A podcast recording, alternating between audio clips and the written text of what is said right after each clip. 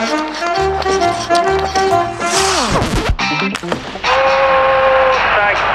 моментов больше не будет.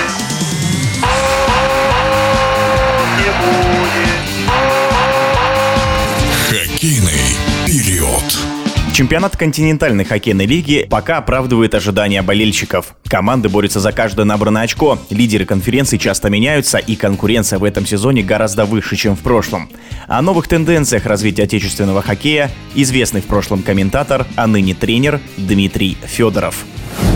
Главное хоккейное событие года для меня – это то, что наши клубы стали играть в более активный, яркий и интересный хоккей. Причем это касается не только «Торпеда», в котором я работаю, но и других клубов. Это и «Металлург», это и «Спартак», это и «Северсталь», в которую перешел из «Торпеда» Андрей Козырев. Да и остальные клубы тоже подтягиваются. Все меньше команд, которые ориентированы на сугубо оборонительные модели. И это привело к тому, что сейчас самые видные роли в нашем хоккее играют креативные хоккеисты.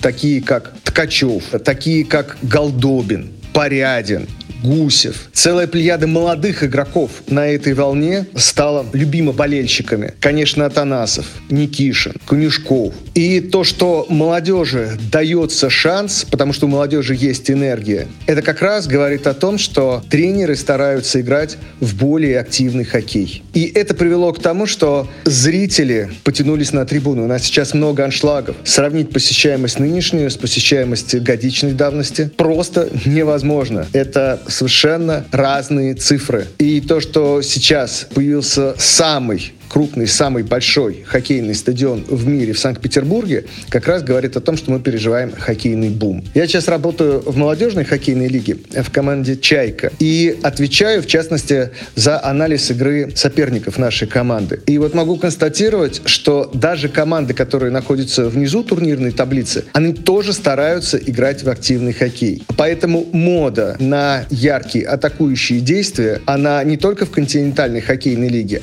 она и в других дочерних, младших лигах. Поэтому мы стоим на пороге серьезных изменений в нашем хоккее. Десятилетиями наши клубы, в том числе и ведущие, были ориентированы исключительно на результат, а сейчас они ориентированы еще и на создание зрелища. А зрелище невозможно без молодых игроков, поэтому сейчас мода еще и на развитие юных, подрастающих хоккеистов, хоккеистов молодежного возраста, 17, 18, 19 15 лет. И вот эти изменения мне очень нравятся. Мне кажется, что 2023 год стал переломным для нашего хоккея, поэтому у меня оптимистические предчувствия. Мне кажется, что мы развиваемся в нужном направлении. Это было мнение известного в прошлом спортивного комментатора, а ныне тренера Дмитрия Федорова. Хоккейный период.